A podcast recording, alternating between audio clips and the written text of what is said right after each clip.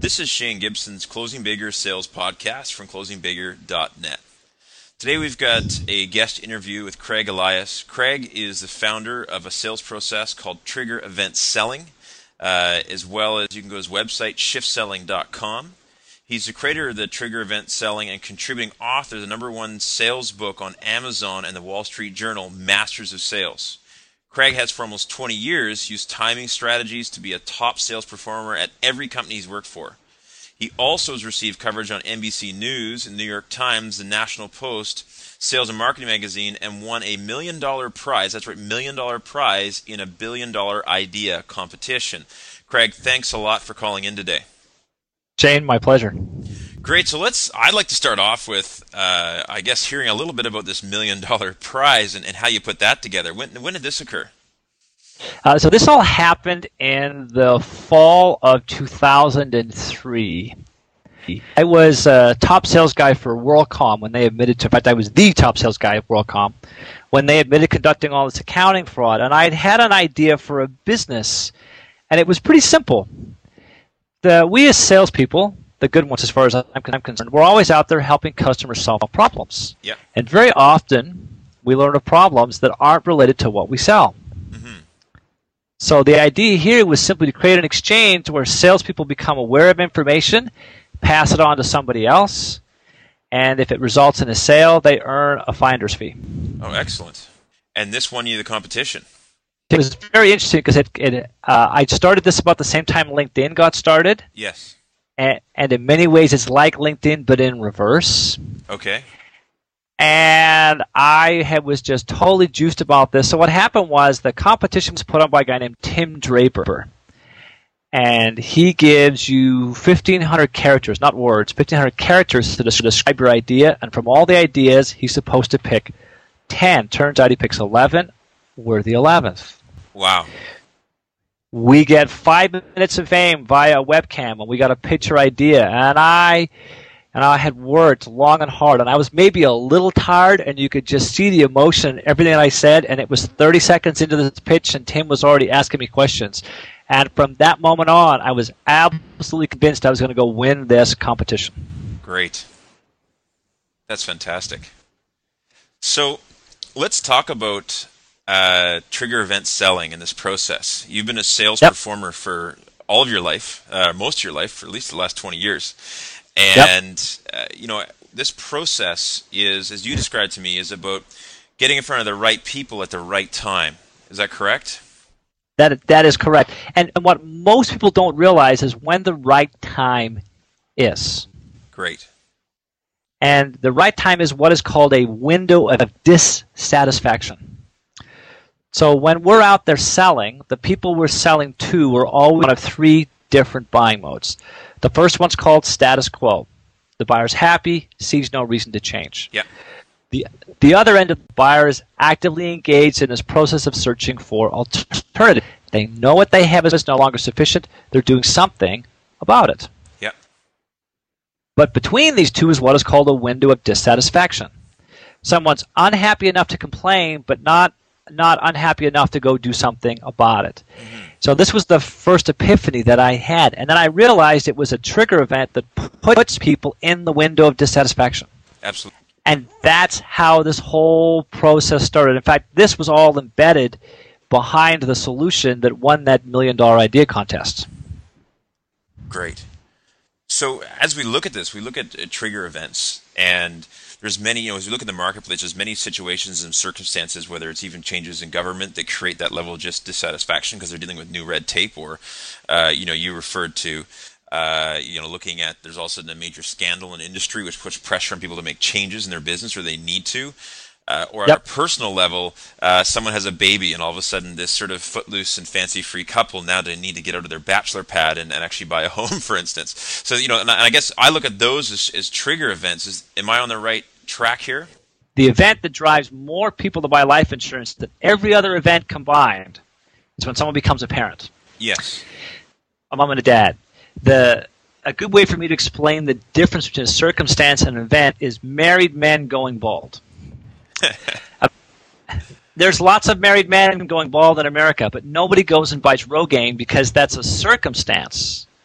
But when they become single, that's the event, and all of a sudden they go away and buy Rogaine. that's a great analogy. And, and, and that's true with all of our customers. If we don't get to them at the right time, the emotion related to the event has turned this into a circumstance, and they're no longer likely to, to act. Yeah, that makes sense. Now, so, you defined these, if I can, you, yes. you talked about the different types of events. There are three types of events. Okay.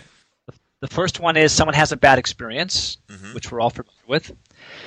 The second one is a change or transition, and it's a change in people, places, or priorities.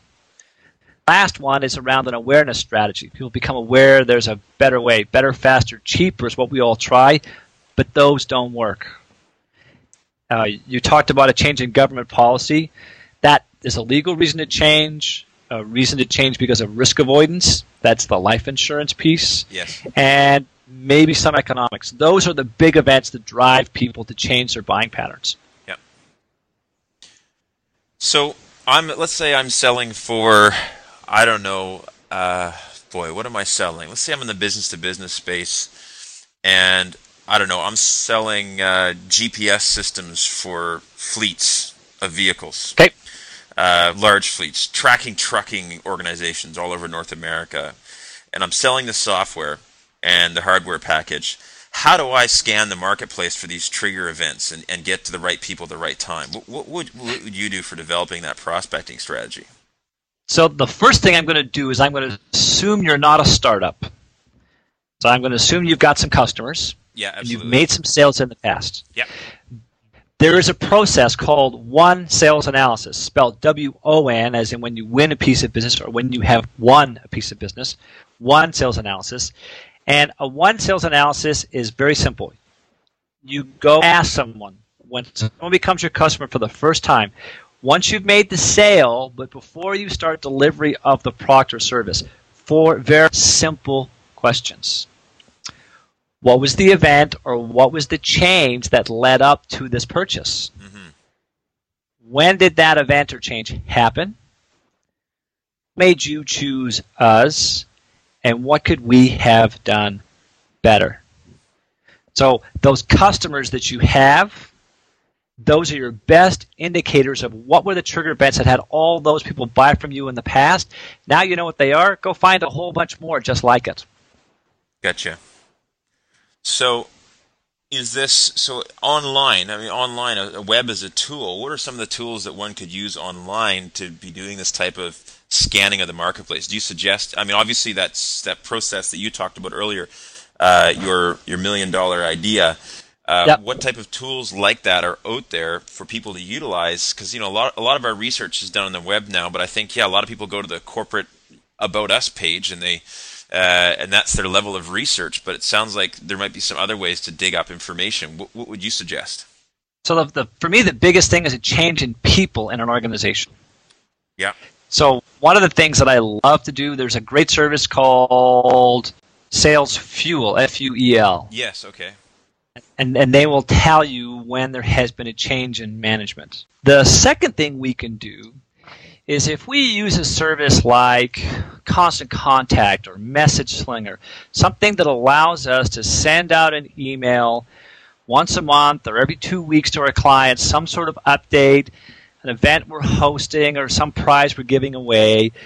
A lot of organizations have these uh, either direct mail or email systems, but they use them in completely the wrong way when you send an email out to a group of people and some of them bounce back, the vast majority of companies then delete those people from that mailing list. And that's the wrong thing to do. Because what's happened here is they've moved, haven't they? Yeah, so there's a change. There's, an event. there's a change. There's yeah, an event. and that fantastic. And that actually creates three totally different opportunities. The first one is the person that bought from you in the past, they're likely to buy from you again. Let's find out where they went. The second one, the person that's taken their place. Odds are the person that's taken their place will have a different set of expectations than the person that was there before. You need to phone that person, find out what their expectations are to make sure that you keep them as a customer and maybe even use the opportunity to get a greater share of that buyer's budget. Yeah. The third opportunity is this one. So somebody's left. The person that took their place, they must have also left a job. So how do you go back to the person's so let me explain this a little better. The person so Jim leaves, John takes his place. So we're going to follow Jim to where he went. We're going to phone John and find out what are his expectations. Yeah. Where did John used to work? Yeah, he worked yeah. somewhere else. Janet's taken his place. Janet now has different expectations than the last person did. She's also highly likely to change. Yeah, fantastic. Yeah, I, I can think of a you know a couple clients of mine. One of them, uh, a large financial services company here in Canada, and I banged on that door and tried every angle for a number of years, and then again, uh, they had a new VP come in and a new executive assistant, and next thing I know it, uh, I've got an ongoing relationship with them that will probably last years now. And you're right; it all came to that shift in personnel. That's a that's a major opportunity I think many people miss. Now there's there's two of these, and I want to share a second one because that's the first one that's important. There's a change in people on the buyer's end, but there's also very often a change on the seller's end. So you can't get into an account because I too I do too good a job, and I'm your competitor, keeping my customer happy. But when I leave, and my replacement takes over, they don't do as good a job as I did. Yeah. The buyer then becomes unhappy. Absolutely. So a change in salespeople for your competitors is also another great opportunity. Yeah. In moving through this process, you've moved through you're looking at these opportunities, these trigger events in the marketplace. Is there any, okay, that's a great one. Do you have any other thoughts on major changes that people are going to be scanning in the marketplace or looking for? Those for me are the big ones. So it's either a change, so it's generally a change in people, a change in, a change in places, so if someone moves to a certain geography or away from a different geography, and in the financial services sector, the biggest opportunity in the financial services sector, if I was selling for, let's say, Investors Group or any of those other organizations, is people that move into my province. When they move into a different province, the province, the, the, the financial advisor they have is not licensed to do business in that province. Therefore, they have to go get themselves a new financial advisor. Yeah, so you have to move their. You have to, in essence, there's an opportunity to move the whole book over in a lot of cases. And, and, what I understand about the financial services industry, when someone moves a book, the commissions are three times higher than when they grow it. Yeah, for sure. I mean, there's people who specialize in that. Really, I, I talked to a a very senior guy who does succession planning, and that's another. I guess that's not the event. That would be a circumstance, but someone's hit a certain age, but they need to look at now moving out of sort of this active uh, process in their life financially, and now they're planning their succession. Maybe they're got a family business, for instance. And he said that a lot of these asset gatherers do them huge favors because they educate the client, but they don't have the capacity to do the succession planning. So this is where you yep. can walk in and grab the entire book. Yep. And, and and part of what you're talking about is a process. So it's it's important to not scan the landscape and see what events can happen, but it's also important to have relationships with people in the industry that are in the know when these events happen, and you can get referred to somebody else. Absolutely. Yeah. So, and I think this is one of the things we look at as salespeople, and, and I talk about this over and over again. I'm, I'm a big believer in being a member, for instance, of your local board of trade, but or chamber of commerce, but not just being a member and, and, going out and drinking the wine, eating the cheese, and shaking hands, but volunteering and connecting to the people who are in the know and really developing these in-depth relationships. And I think one of the challenges with salespeople, and maybe you can give, give me some feedback on this, is a lot of salespeople are very short term. They they show up at a couple of events for a couple months, they don't get any immediate business, and they move on to look for more low hanging fruit. How much opportunity are these people missing because of that strategy? Uh, they're probably missing more business than they really want to know. Yeah, I'll explain why. Uh, if I go to a chamber event and you're a prospect, odds are maybe five percent you'll buy from me. So I have to go to Absolutely. lots of different events to meet lots of prospects. But if I meet, in my world, I have some very great sources of referrals business coaches, strategy consultants, search engine optimization experts, and uh, marketing consultants. When I go out networking, I'm not trying to find end customers. What I'm trying to find are people who already have as customers those I want as customers. So I'll meet, let's say, an accountant, and we'll get together and I'll give him some of my advice on how he can grow his business. He feels what it's like to be my customer. In that conversation, more times than not, he's already thinking of people to pass me on to. So by networking with one person, I'm gathering probably 20 sales instead of trying to network with one person at an event where I have a 5% chance of getting one sale. Yeah, absolutely. That's go, go find these other Find these other search providers that sell a complementary product or service. And I think that's the challenge is that what you'll hear time and time again, no matter how good the group is, I find you'll still have the people who will say, you know, there's just not enough decision makers there. You know, I didn't. I, I met a lot of salespeople like me, or I met a lot of small business consultants or whatnot, uh, small business people that are consultants, but I didn't meet, you know, the the the Bells of the world, the Bell Canadas of the world, or whatnot. And yeah, there there really are missing the whole opportunity to build that network. I agree. And it's it's becoming referable as well. So you, you gave one really good tip there, and that was of course add value by actually giving that accountant or that lawyer or the other business coach in essence a taste of what you deliver, but not just a, a teaser, actually help impact their business positively.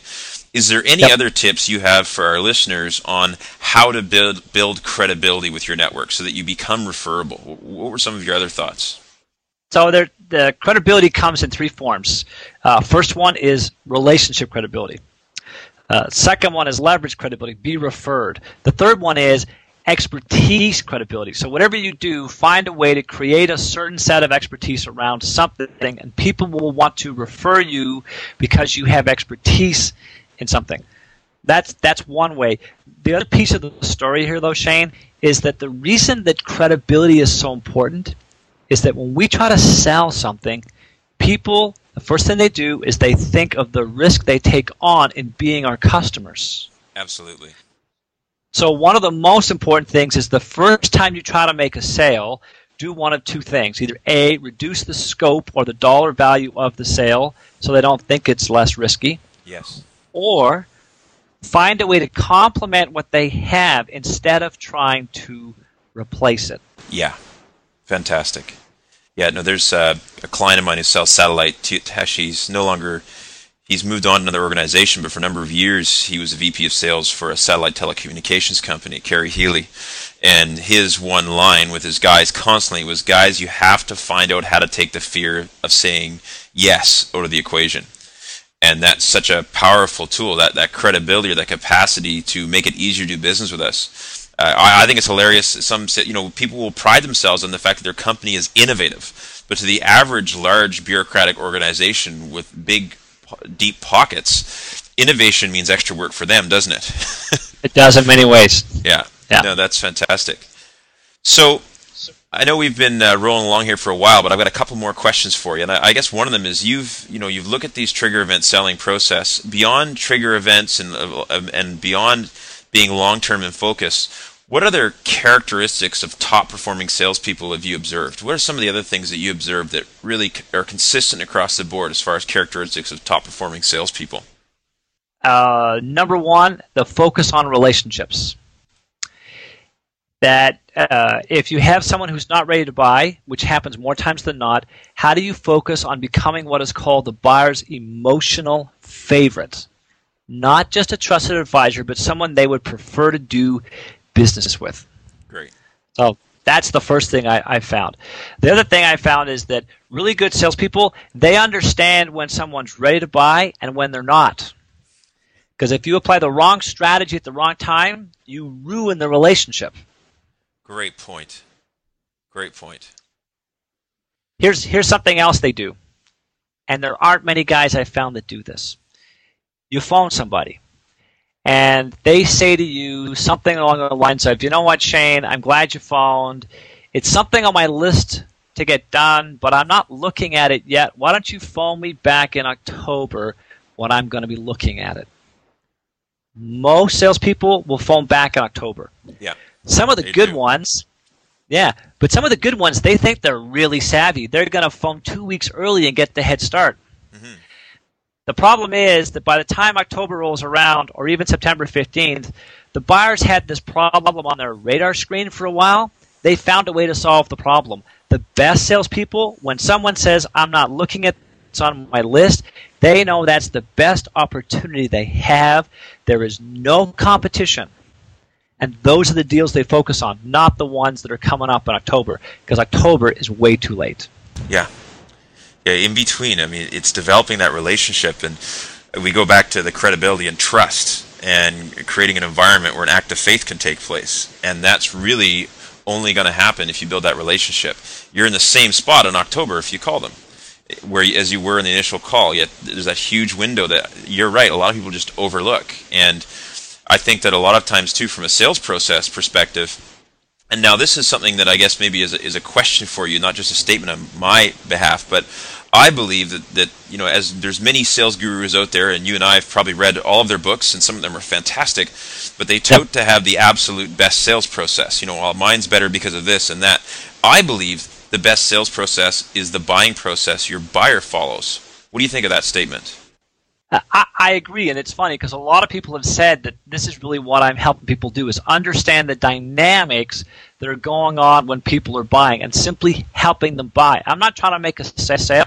I'm helping the buyer buy when they want to buy the most. Well, great, Craig. I'm going to probably wrap it up from here. I know I've had you on the line for a while. If you want to learn more about Craig Elias, you can visit shiftselling.com. He's also got a shift selling group on LinkedIn you may want to check out and join. I know I did a little while back, and there's good information there as well. And craigelias.com as well, and that's C R A I G E L I A S dot com. Thanks for coming, Craig. My pleasure, Shane. Have a great weekend. This is Shane Gibson with Closing Bigger Sales Podcast from closingbigger.net.